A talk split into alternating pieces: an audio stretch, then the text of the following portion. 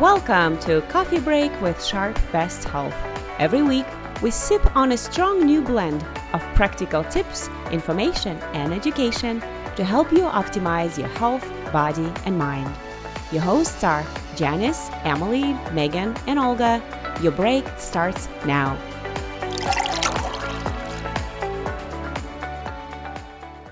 Hi, everyone. Thanks for tuning in to A Coffee Break with Sharp Best Health. This is Emily Myhouse, and today I am joined by Megan Sperling, and we are going to be talking all about sleep. So this is a topic that is really near and dear to both of us, largely in part due to our own journeys with sleep. Like most aspects of health and wellness, a good relationship to sleep is not really a one-size-fits-all. Discovering our individual formula is the key to healthy sleep. So today we're going to talk about common barriers to good sleep, healthy sleep habits, and of course some practical tips that you can start using right away. We do want to encourage you, though, if you have noticed sleep issues that are more chronic, um, or some of the recommendations that we're going to be talking about today haven't really helped you, we want to talk to our doctors about things like that. So with that said, let's dive in. All right, so let's talk about sleep and our physical health, right? Because a lot of times when we think about wellness, Um, we don't necessarily make that that connection right away that sleep really impacts our our physical health and our emotional health. So is sleep important to our physical health? Well, I think no, we all, no. That's why we're we're not going to talk about it. It's just it's, it's fine. It doesn't impact us at all. Exactly. Sorry, I had to chime in there, Emily. Podcast over. Um, No, it's interesting when you really start to dive into some of the correlations between sleep and our brain health. Um, so sleep really is helps us to make decisions. It helps us to solve problems. It controls our emotions and, a, and our behaviors, coping with change. It helps us to pay attention, make decisions, and be creative. And I don't know about you, but I've noticed several of those that are especially pertinent to our current moment. Um, and so there's definitely a really strong tie between sleep and our emotional well-being. I think, you know, when you think about it on a personal level, when we don't get the amount of sleep that we usually get, um, it's, a, it's a little bit harder to function the next day. We might not feel, you know, completely like ourselves. Um, in terms of our physical health, though, there's also a, a role that sleep plays. So some of the some of the examples of um, sleep in your physical health is sleep is essential for a healthy heart. So if you don't get enough sleep, you are at higher risk for cardiovascular disease um, and coronary heart disease. And then that's really regardless of your age and your weight and your exercise habits. Another thing, and I'm sure we've all noticed this at three a.m. when we're running downstairs for a bowl of cereal, is that sleep deprivation can trick us into thinking or think, thinking that we are hungrier than we actually are. Hmm. So um, sleep actually helps to maintain a balance of the hormones that make you feel hungry or full. And so when you're not getting enough sleep, um, your level of feeling hungry, uh, the hormone that makes you feel hungry goes up, and then your level, hormone level that makes you feel full goes down. Um, it also can affect how your body responds to insulin. So insulin, I'm sure you all are familiar, but it's the hormone that controls your blood glucose, your sugar level. Mm-hmm. Uh, so when you aren't sleeping, your blood sugar can actually go up, which is um, interesting, especially if you um, you know, you have diabetes or you're at risk for diabetes. Um, and then it can also help you fight infections. So if you aren't getting en- enough sleep, of course, then your immune system may not be able to respond as efficiently as it as it would if you were getting enough sleep. Um, and then also we want to talk about just briefly about the connection between safety and sleep. So when you aren't getting enough sleep, you can have slower reaction times. Um, it can lead to microsleeps, which is um, a brief moment of sleep. It usually lasts between in one and ten seconds. So I think we can all sort of fill in the blank there. What would happen if we had a microsleep, whether we were driving or we were at work? So um, your safety and and our safety is all dependent on on sleep as well. So when we look at sort of the effects of sleep deprivation on the body, um, I'm going to just run through these really quickly. And I looked at this list, to be honest, at the beginning. I thought, oh, my goodness, this is a lot. Um, but it it really just goes to show how sleep has been designed to really impact so many different areas of our body. So when we look at memory issues, um, during sleep, your brain, when you're asleep, your brain is literally forming new pathways, and that's when it helps to clean itself out. Um, and so if you don't get the sleep, you can have uh, memory issues, trouble thinking and concentrating, mood changes. Again, we said accidents, weakened immunity, high blood pressure, a risk for diabetes, all those things. So there is a really strong tie, uh, again, to to sleep and your physical health.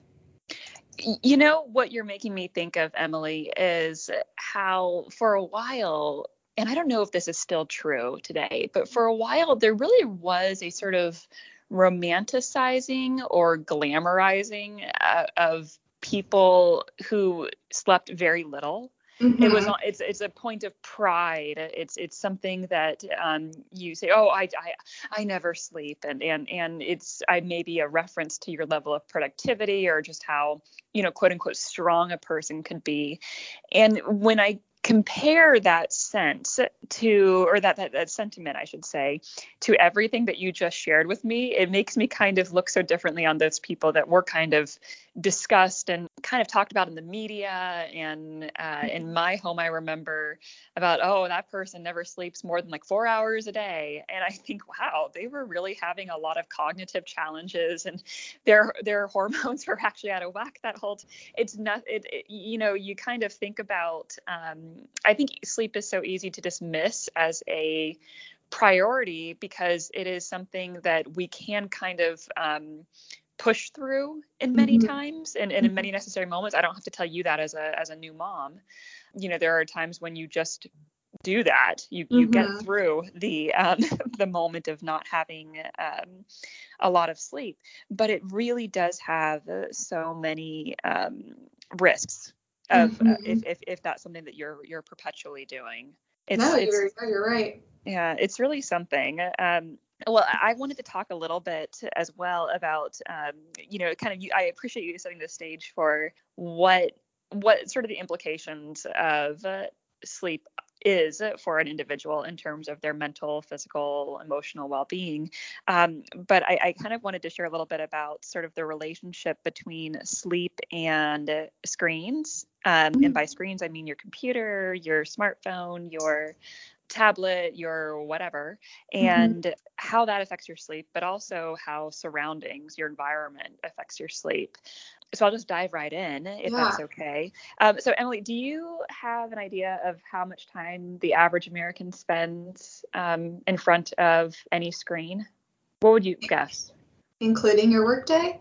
Uh, or yeah, outside of an average. Workday. Yeah. So think of the average American. Oh, a day, my guess would be nine hours. Actually, oh, you're even more pessimistic than I expected. No, the, so the average American, and again, think of this also includes little ones too. This is this is everybody, not just working adults. Oh, okay. This is everybody. Yeah, okay. This is everybody. Um, that okay, well, that will lower the average a bit, but not by but not by too much. You're not that far off. So we're talking about seven hours a day is spent wow. by the by the average American. And I know averages are, you know, those can be funny numbers sometimes, but I, I think that is a relevant jumping off point for to, to make an argument around why that is something that we should be cognizant of and why it matters.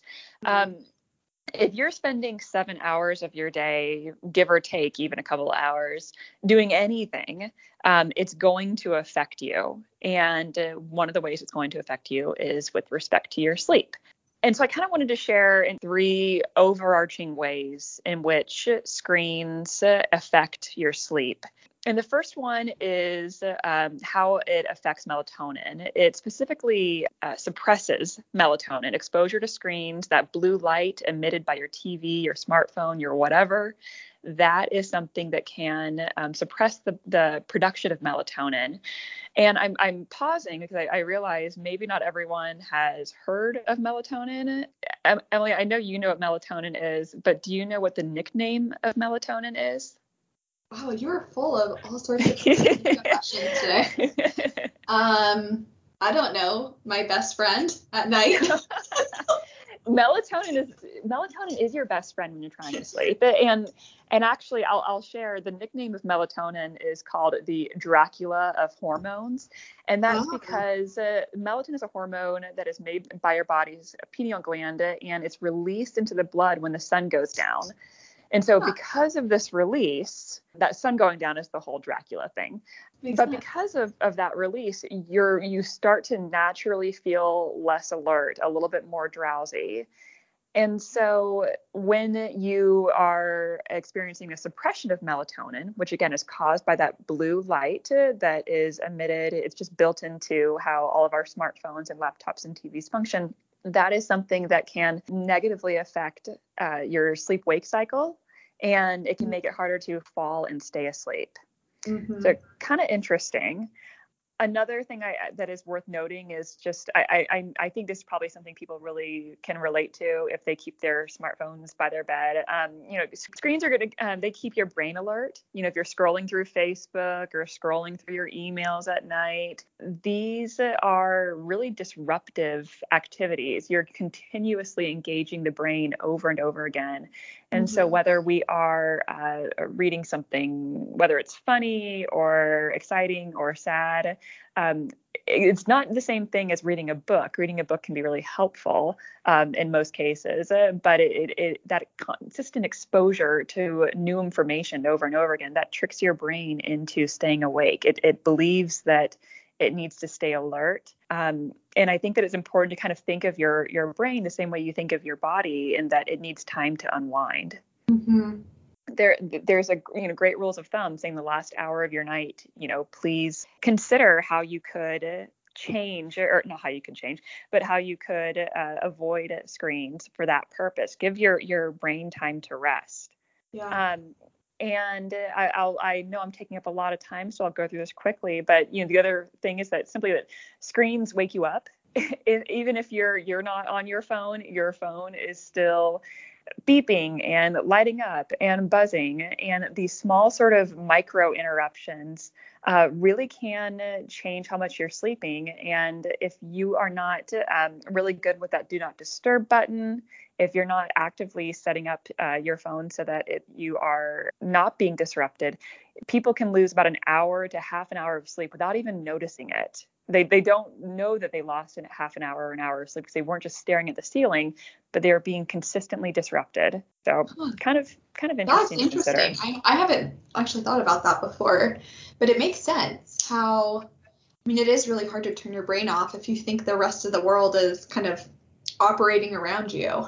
Yeah, absolutely. And, you know, I will say this actually dovetails perfectly into the the sort of second thing I want to touch on, which is the environment mm-hmm. uh, that you're sleeping in, because I will say I'm really good about the um, the do not disturb icon. Like I, I keep my phone and all the electronics uh, put away at mm-hmm. night. So I, I feel that that's not disrupting me and stealing that half hour to an hour.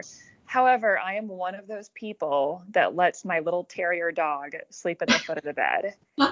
And and when you think about, and you know how I am about about Django. Um, he's but, pretty cute. So he's cute, but uh, he's wildly disruptive to a yeah. healthy sleep pattern. Yeah. And uh, we're working on it.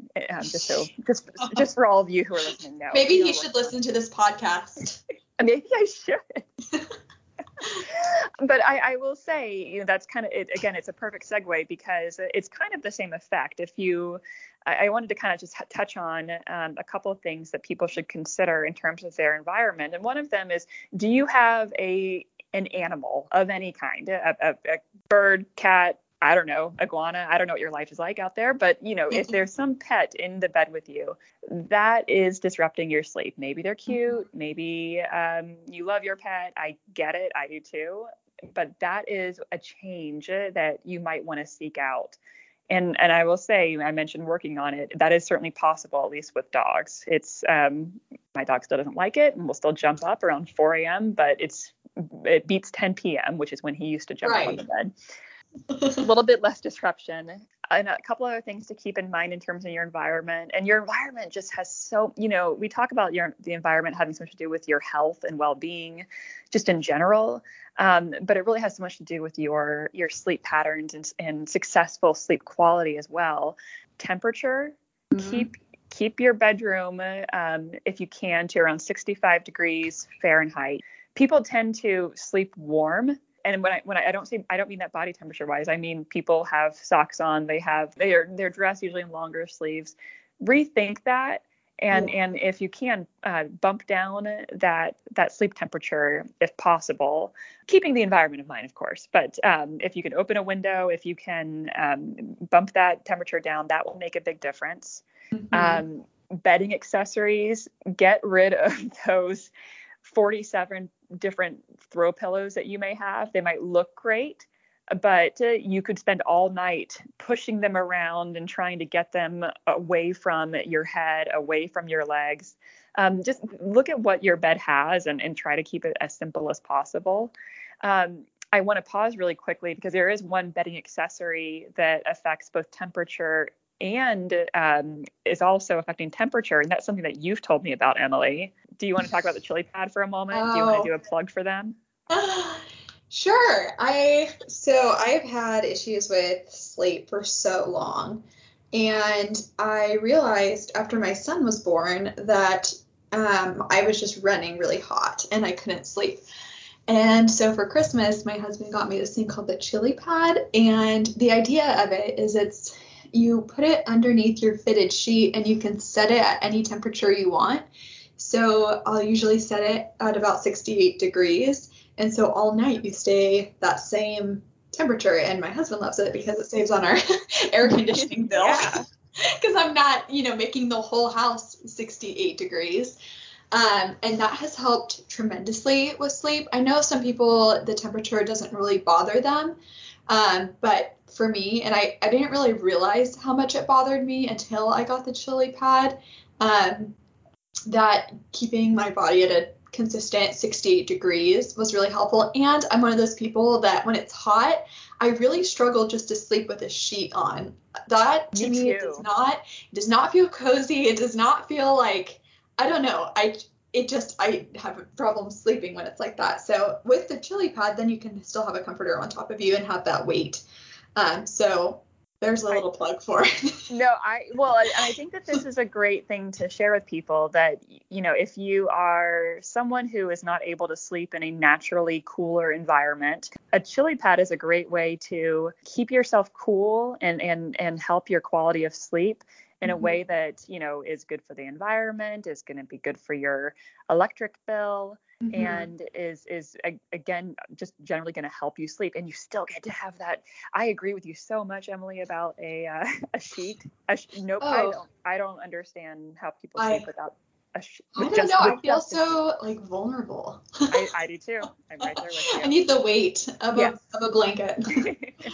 Yeah, so just to kind of recap, uh, get a Chili Pad if you can, and um, just a couple of, of sort of recap elements, and then I'm going to turn it back to you, Emily, around screens and the environment. Um, try to disengage from technology, whatever that is, whatever screen is in front of you, about sixty to ninety minutes before your planned bedtime, if possible. It's not always possible. If you if that seems insane to you or it seems just not fitting your schedule, just try to add a little bit of distance and then see if you can add a little bit more distance between the time you're on a, on your phone or on a computer and when you're going to bed.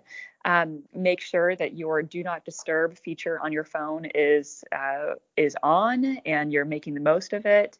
If you are someone who is using your phone, I, I recommend in, in the evening hours, not even just right before bedtime, if your phone, ha- and I believe all smartphones have this, but if um, you change your settings on the phone to night mode, mm-hmm. that can help reduce the amount of blue light that you're receiving, and that can be less disruptive to your sleep cycle.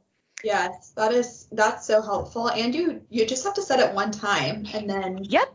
it just automatically turns on every night. So it's not anything that you have to think about. Absolutely. And it, yeah, that's the good point about all of these. Pretty much everything that I've shared so far are things that are, um, you know, a, a one and done. Well, I, I guess every every night you have to make the decision not to uh, be on your phone right before bed. But the do not disturb, the night mode, uh, those are easy, quick, two second things you can do to help improve your quality of sleep. Um, I, in terms of environment, just want to reiterate, if you can keep your bedroom to around sixty-five degrees, again, that may or may not be possible, but just if you can bump it down a little bit, that's generally better. Um, find another place for Fido or Fluffy or, you know, whatever, whatever animal it might be in your bed, it might be disrupting you. And just sort of in general, as much as possible, um, dedicate the space to sleep and sleep alone. I, I know people have really different environments that they're sleeping in, and, you know, different homes um, have sort of different styles of living. And so I, I definitely want to respect and acknowledge that. But it can be really, really helpful um, to remove a T V in your bedroom if you have one. Mm-hmm. Um, you know, think about um, uh, using earplugs if your environment is a little bit louder, or a white noise machine or a fan. There are so many things that kind of sneakily disrupt our sleep. So just sort of taking stock of how quiet and serene your environment is and what you can do to make it more so are the things that I just want to kind of recommend to everybody. So that's, that is screens and surroundings for you and how they relate to sleep, Emily. I love it. It is so true. Your surroundings make such a big difference. When you feel excited to go into your room at night and it's a place where you can truly relax. It doesn't have to be, you know, super intense or anything like that, but just having a space where you can go in and, and truly relax does make a big difference. What does not make a difference in terms of getting eight hours of sleep at night is having a new baby. So I will chat about what happens when life gets in the way. So sometimes we have the best intentions of wanting to sleep, um, and you know, sometimes that just can't happen, whether it's a new baby or your brain just won't shut down, or maybe you work night shift, so you're sleeping during the day. Um, you know, sleep just looks a little bit different. And so I'm just going to quickly address those three in case any of them apply to you. Uh, Megan mentioned earlier that I had my son um, last October, so he's almost eleven months old. And I think for the first time in my life did I truly experience sleep deprivation and sort of all of the effects that it can have on your mind and your body, um, and learned a lot of things along the way. Um, so some of the tips for if you have a new baby in the house, some things that you can try doing. Of course, everybody says sleep when the baby sleeps. And I say this with a grain of salt because I know as a mom how hard this is, um, especially if you're not typically a napper or you're not used to sleeping during the day, um, or you see all the things that you need to do around the house. It can be really tough, but even if you can get, you know, fifteen or twenty minutes um, of sleep when the baby's sleeping, that can kind of help get you through the next couple of hours. It's interesting how your body starts to react to sleep deprivation. You go into deep sleep a lot faster. So whereas before um, you may spend quite a while in that light sleep mode, your body will go straight into deep sleep. So it's actually more restorative, which is great. So the next one is set aside social graces. So if people offer to come help, definitely take them up on it if you can. You know, have them hold the baby so you can go take a nap, or, you know, for me, what I had to do personally was ask people to leave by a certain time. I have friends who are great and they love to hang out and talk, but for those first couple months, it was just so, so hard to stay awake past like eight thirty p.m. So I just had to have a very real, honest conversation with my friends and say, I love you and I want to hang out and we need to wrap this up by eight thirty. And of course they understood. I think the biggest help for us was splitting duties. So if you can split duties with, you know, somebody else within your house, if that's an option, so that you can have uninterrupted sleep, at least for a certain amount of time. And so you can kind of turn your mind off and know that somebody else is sort of on duty for the baby. The next one, or the next tip, is give watchful waiting a try. So before the age of four months, you know, this this is a little bit harder because self-soothing isn't really developmentally, they're not developmentally able to self-soothe. But after those four months, you can start to let them fuss for a few minutes, and a lot of times they will just go back to sleep. What I learned is that many babies cry in their sleep, but they're actually asleep, which I had no idea. So one of the things that I learned was when I heard him cry in the night, I wouldn't just pick him up. I would look over for about thirty seconds, and if his eyes were still closed, he was generally still sleeping. So I would just leave him there, and he would go back to sleep, whereas before, I would just pick him up and it actually would end up waking him up, which is sort of the opposite of what we wanted to do. Um, the last tip was to but go. But he's so cute. He is so cute. But you know, if you're in the morning and you're like so exhausted and delusional, you're like, what, what is happening? Is Grayson, is Grayson not as cute at three thirty in the morning? I'm, I'm amazed. yeah, it's, uh, yeah. I mean, you just, you start to like, you're like, okay, what do I, what do I do? In the morning, it is helpful if you can get up and expose yourself to natural sunlight. So this isn't only helpful for you, but it's actually helpful for the baby. Babies don't have melatonin until later on in life. And so one of the ways that you can cue them that it's morning time versus nighttime is by getting out in the sunlight early in the morning. So if you can get up by seven or eight and go outside and get Um, some of that sunlight, it will help your body and the baby's body to know when it's nighttime and what time is daytime. Um, so the other thing when life gets in the way is when your brain just won't shut down. This is horrible. This is when you are so tired and you go into bed and your thoughts and your worries and everything, it just comes to your head and it's this frustrating routine, right? Your your mind starts racing, and then you're thinking about how you're not asleep and how you should be asleep, and it just perpetuates the cycle. So some of the things you can do about that is if you notice when you get into bed that your brain isn't shutting down, you can try using meditation. There's an app called Will, W H I L. We've mentioned it a few times on this podcast, but they have a whole section on sleep, so that's a great way to start off the night. It kind of puts your mind into that I'm about to go to sleep mode. Like Megan said before, we we sort of know the importance of a bedtime routine for our bodies, right? So washing our face, brushing our teeth, but we should do the same thing for our mind. And this can be a great way to prepare our minds for bed. By adding exercise into our day, that can help us to sleep. And this is just, you, you could do a quick walk. And we will say, make sure to not do this super close to your bedtime. We'll talk about this later, but if you can do it, you know, two hours before bedtime or earlier, there's a lot of uh, relationship between exercise and sleep. Um, avoid stressful activities before bed. So anything you can do to make that sacred hour before bed as relaxing as possible, the best. And then if you are in bed and you feel stressed, you can try the tense and relax technique. So this is when you purposely tense up a muscle and then relax it. Um, and you can systematically go from the top of your head down to your toes, and you're sort of cueing your body into relaxing your muscles. Now, this next suggestion is, for me personally, the hardest, which is don't lie in bed awake.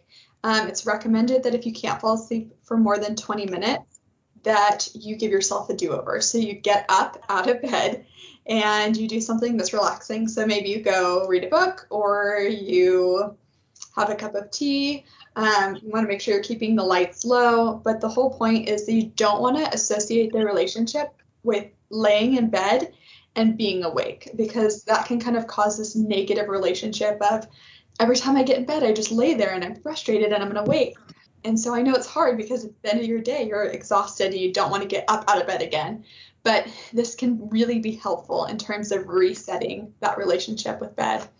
Um, and then writing out your worries. If you have a to-do list, don't go to bed with it in your head. Try to write it down or whatever you're frustrated or worried about, so that you know you can be there the next day and it's not like your brain is having to go over it. Can I just say the don't lie in bed awake recommendation, it, it is truly just, it feels so weird and is mm-hmm. so unmotivating to want to get out of your comfy, mm-hmm. let's say cool bed, because you've got a Chili Pad, and um, go somebody somewhere else. But I have to say, when I um, I make myself do that on the nights that I can't sleep very well, and it really does work. It, yeah. it really, you know, I just sort of go somewhere else. And um, I think that just removing yourself, uh, it, not only is there that kind of lack of an associated anxiety um, when you go to bed in the nights that follow, but you're able to sort of, like you said, start over again. And mm-hmm. I, I've, I've, I'm not a recommend, I don't recommend sleeping on the couch normally or that kind of stuff. But if you need to go to a different environment because you're just laying there, it mm-hmm. really can do wonders and kind of trick your body into thinking, all right, now it's time to go to sleep. And it, and yeah. it, it listens to you that time. Yeah. We just, we actually just got a guest, a guest bed, and I've started when I can't sleep. It's so strange, but I'll go from my bed, which is actually much more comfortable than our guest yep, bed. Yep. And I'll walk right down the hallway, go into our guest room, lay down, and be asleep within like ten minutes. I'm like, why? Why? Yep. Why would? So why did it make such a difference? And it, it's yeah, it's like your brain is saying, oh, now it's time for bed. um. So yeah, even if you you don't have another bed to go get into, if you just get up and go sit. And I bought a an adult coloring book that's just relaxing, and you can mm-hmm. I keep my colored pencils out on my coffee table, and I'll just go out there and do that for a few minutes and listen to music or an audiobook, and and that's been really helpful. So for the last one was sleeping during the day. So if you're working sort of the non-traditional shift, if you can establish a regular bedtime and stick to it, that is super important. Um, you'll probably need to communicate with your friends and family so that they know what your needs are around sleep and when they should and shouldn't reach out to you. But if you can still, that's still super important to have a, a bedtime routine when you come home. And so you're not just going from whatever you're doing right into bed, sort of implementing that wind down routine that you normally would, and then staying consistent about it. Again, making your environment conducive to sleep. So obviously, if you're sleeping um, during the day, it's going to be a lot lighter. You can try blackout curtains. One of the things I actually used for my son is I found that blackout curtains work really well, but they don't actually block all of the light. And so on Amazon, and I'll, I'll link it in the show notes, you can buy their essentially blackout curtains that you stick to the window, and they use little suction cups. So you can, that will completely block out any light in the room. Oh. Yeah, and they're really easy because you can take them up and down as you need to. You can take them with you if you're traveling. I take ours anytime we're traveling with him. Um, and then I put a blackout curtain on top of that uh, because I want to make sure there's no light in his room. Because again, when your body sees light, it can suppress your um, melatonin. And so when babies don't have it, you want to make sure that they're, if you can give them as much melatonin as possible. But the same thing applies to us, right? So if, if you're trying to sleep during the day, as dark as you can make your room, the better. And that also being said, if you are driving home in the morning, mel- if you are driving home in the morning, Um, your melatonin will start to de- decrease in response to light. This is normal. This is what your body's supposed to do, but it's not helpful if you're trying to go to sleep. So if you can wear shades that block out the blue light, there are sunglasses that do this. That can help minimize the loss of melatonin production. And then finally, cut back on caffeine. So if you can, you know, just monitor, you know, your body best, but if you can not drink any caffeine within four hours of the end of your shift, your shift, your body will have time to metabolize it, so it's not affecting you falling asleep.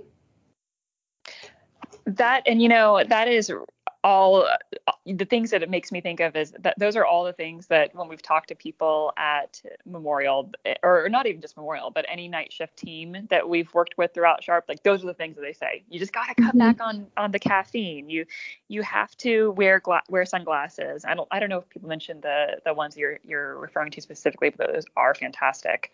Um, yeah, so it's kind of like it's it's don't take our word for it. Take listen to each other who's yeah. working night shifts. Sometimes they're some of the best mm-hmm. recommendations. So I love it. Thanks, Emily. Now, Ooh. now personally, I think it was really good that you did that section, because in talking about being a new parent, I I, I have tried to write about the relationship between sleep and and, and you know having a, having a new child. I I do not have little ones at the house, and I always feel like it's a little bit more authentic and a better experience when someone with with that experience is the one speaking to it. So I'm I'm grateful that you um, were able to kind of share a little bit about what you what you go through. Um, and again, I still didn't I never knew that kids or babies don't have melatonin. It's fascinating. Well, um, you may not have the relationship to or have the experience of having a, a baby in the house, but you specifically know the relationship between exercise and sleep, right? Now, that is a master class example of a segue. So thank well you. Done there, Emily. Um, so yes, I do. I do, Emily. Um, so, and that's actually what, what I wanted to talk a little bit about. And, and first I'll just share a, um, I'll try to keep this short, you guys, but a, a very personal, not that personal, but a, but a personal anecdote. Um, I come from a family of people who cannot sleep. Nobody in my house, in my family can sleep. My mom can't, dad, brother, sister. And and it generally happens, starts around um, late teens, early twenties. And for me, it started, I think, around the age of fifteen, mm. where suddenly I just was not able to sleep. And there's a whole bunch of research talking about teenagers needing more sleep, but having less ability to sleep. That's it's kind of really interesting. But mm. um, yeah, so I, I remember being maybe eighteen or nineteen years old and thinking to myself, okay, I'm just never going to have eight hours of sleep in my life, and I'm just going to be a tired person, and that's mm-hmm. just going to be how it's going to be. And, you know, a lot of people live with it. My whole family lives with it. Um, but just, it, it really was kind of agonizing until I, before I came to that conclusion, because I would just spend hours trying to sleep, and, yeah. and, and, you know, that was really tough. Um, yeah, eventually I just is. sort of, Yeah, I mean, I just sort of gave into this being my life for the next, you know, I mean, I don't know how long I'll live, but let's let's say at least, you know, sixty more years, mm-hmm. um, fingers crossed. But then I just by coincidence found myself roped into a uh, fifteen K, which is a little over nine miles, and a fifteen K run, I should say. And I started training for this fifteen K. I was kind of socially coerced into it. And um, the amazing thing was, all of the sudden, for the first time in as long as I could remember, I started to be able to fall asleep. My head would hit the pillow, and after, you know, five minutes or so, I'd be drifting off. Wow. And yeah, it, it, and that's a that's a dream for somebody who struggles to sleep. No pun intended. No pun intended. it, it it really is. And so, you know, if if you are someone who is interested in better sleep, and you're not someone who is, um, a, a, you know, a, a terribly active, um, this might be something that is interesting to you, because you can really, really make headway on your sleep health by increasing your physical health through exercise.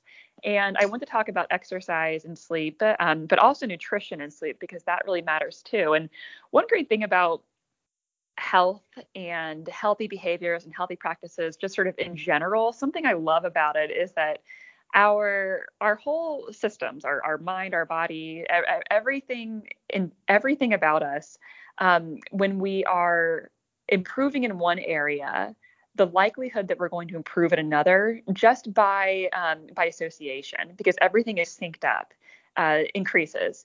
So yep. there is such a bi-directional relationship between good sleep and uh, and exercise.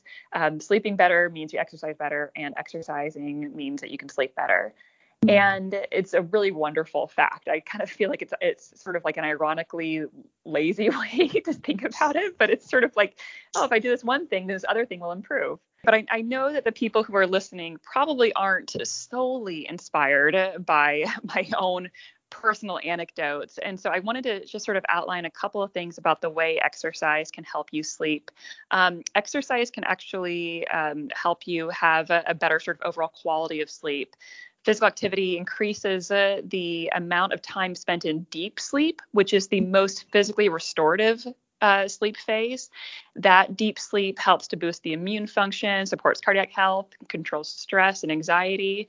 And so you can kind of see when you talk about that bidirectional benefit, um, if you are res- having good restorative sleep, you're be- it's easier for you to be active. And if you're active, you're better able to have that restorative sleep.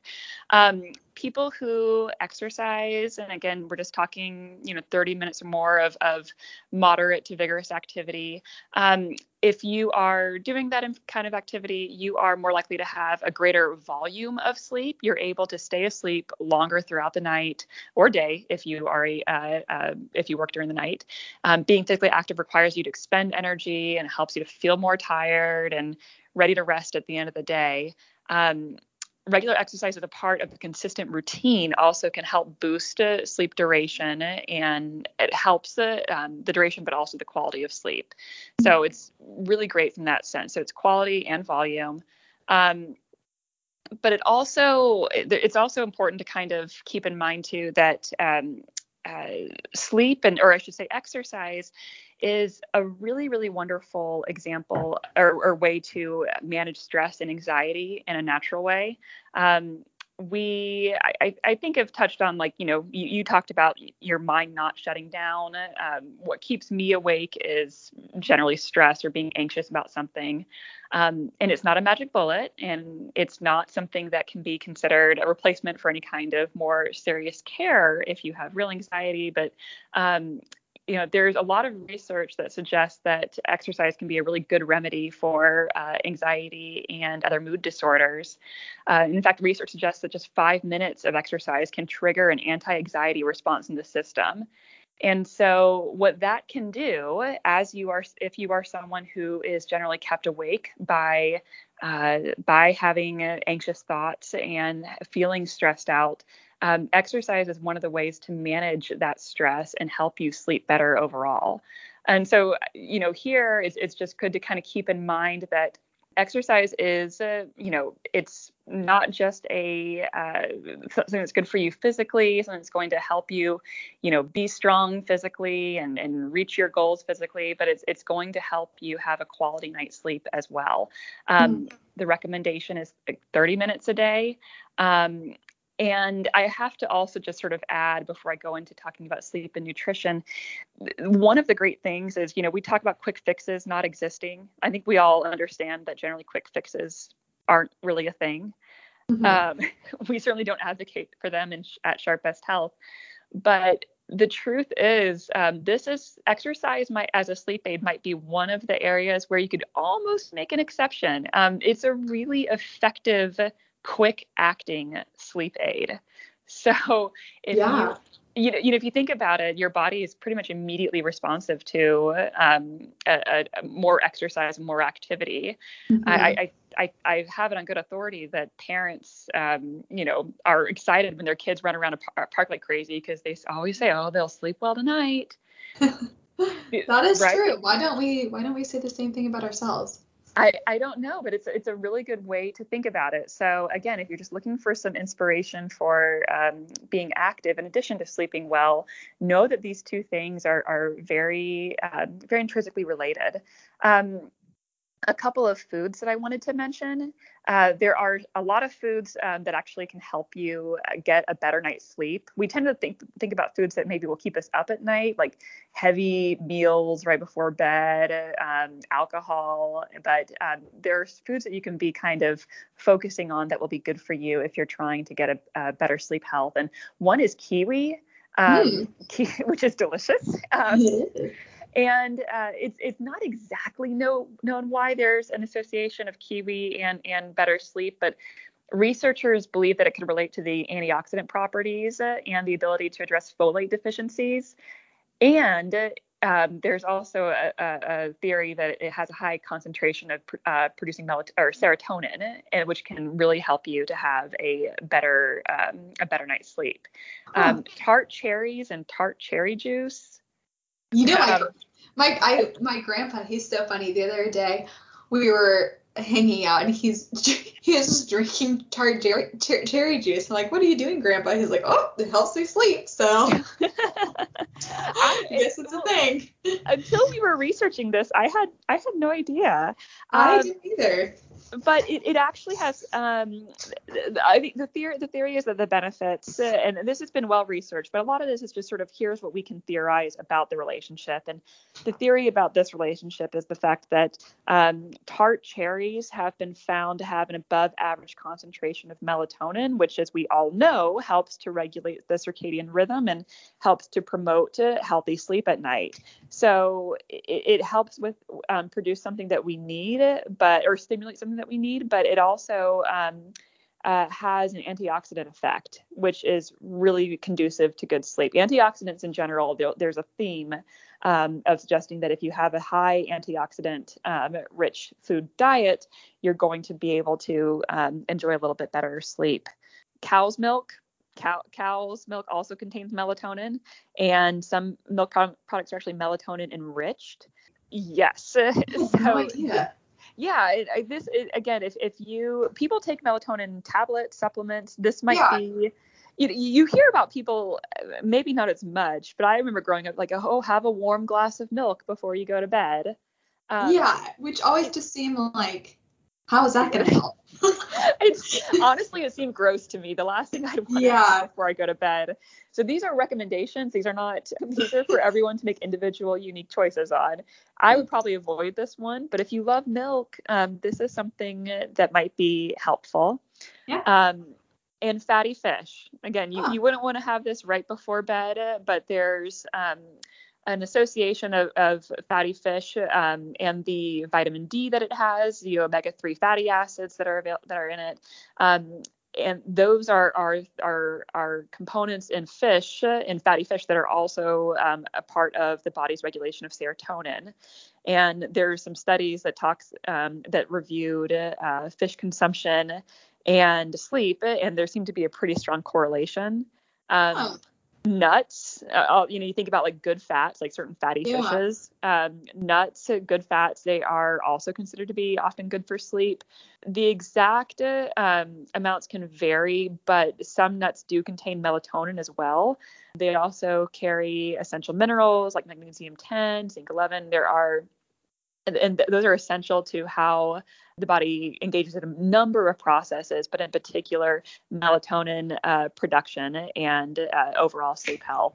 So I, I think it's also just worth noting uh, that there are a couple of things to avoid when it comes to foods. And I, I referenced this at the at the top of, of my little spiel about, about nutrition and sleep. But um, alcohol, I think we all know. Um, alcohol will be disruptive uh, to your sleep. Uh, and I won't go into all the details as to how and why, but it can um, it, pretty much anyone who's had a, you know, an extra glass of wine at night uh, um, can probably attest to this. As the alcohol wears off, um, as you fall asleep, as you're sleeping, uh, people wake uh, and they generally wake during the, the most important, deep and restorative stages of sleep as well. Um, yeah. Alcohol use can worsen sleep apnea, and it can actually increase the likelihood of sleepwalking, sleep talking, and memory problems as well. Huh. Um, no, because it always seems right? to help you fall asleep, but then come at, you know, two or three a.m., you're wide awake. Yes, exactly. Exactly. I mean, everyone's heard that story of, you know, people mm-hmm. fall asleep and, you know, they had too much. They just sort of fell asleep, and then they're up at two a.m., three a.m., and the situation has, ta- has changed. Yeah. Really quickly, just three other things I wanted to mention. Um, spicy foods. maybe if we were all eighteen, nineteen, our bodies could process that spicy food. But um, at generally, when you once you become um, an adult and you are, you know, well into your late twenties and beyond, um, heartburn becomes a factor. Really want to recommend that people kind of um, uh, carefully time when they're going to consume their spicy foods.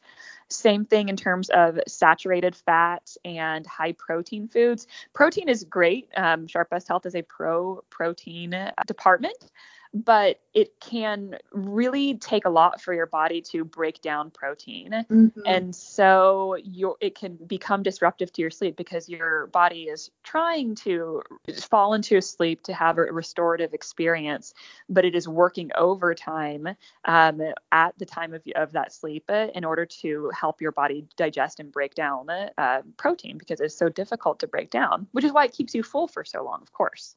Yeah, um, that makes sense. And I guess as a bonus, um, I don't want to say too much about it because you talked about it too, but caffeine, um, I love caffeine uh, so much, but it is really important to um, be mindful of what it does to your body, how much it affects your sleep, and what time you are um, consuming it for the purposes of, of being sure that it's not disrupting your sleep and keeping you awake. So yeah. That, in a very large nutshell, is the relationship between exercise and sleep and nutrition and sleep. What do you think about all that, Emily?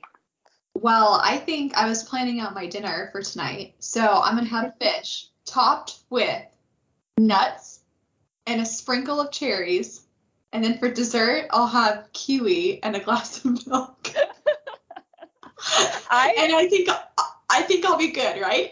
Yeah, I, I think you will. Um, just, you know, be sure not to throw on any red pepper flakes or have any any um, cappuccino afterwards. And I think okay. that you're, I think you're really setting yourself up for a, a fantastic, fantastic meal. Perfect. Um, we'll try them all, and I'll report back. Perfect. I love it. And if you if you make that milk chocolate milk, though, I do want to just remind you that, that chocolate does have some caffeine in it. So just just walk that line Man. carefully in my house. Man. I know. I All know. right. Well, I know we went through a lot of information sure really, did. really quickly. I hope so, you like sleep discussions. Well, I think Megan and I could go on forever talking about sleep. So yes. Consider yourselves lucky that we only went forty-five minutes. Yeah. Yes. Because for us, that was impressive. We kept it brief.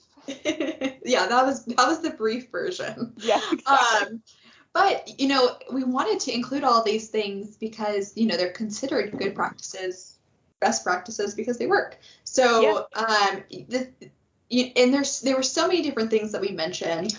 The the key here is trying to figure out what works for you, right? Because you're going to have to sort of come up with your own individual formula for what helps you go to sleep. And so it's sort of this experiment of trying things and seeing if you notice a difference. It can be helpful when you're doing this to sort of keep track of what you're doing just so that you know um, what's helping you, what's not. For me personally, I've found that avoiding caffeine or coffee after two p.m.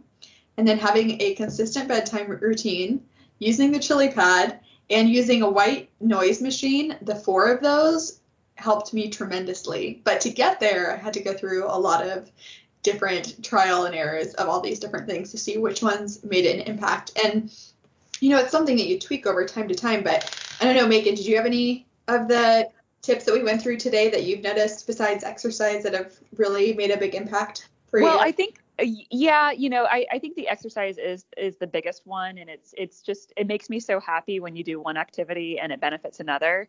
Yeah. But um, I, I think that the things that kind of speak out or that are have been the most beneficial to me is being um acknowledge being mindful of where my pet is. Again, that's that's a work in progress, but it, it really does matter.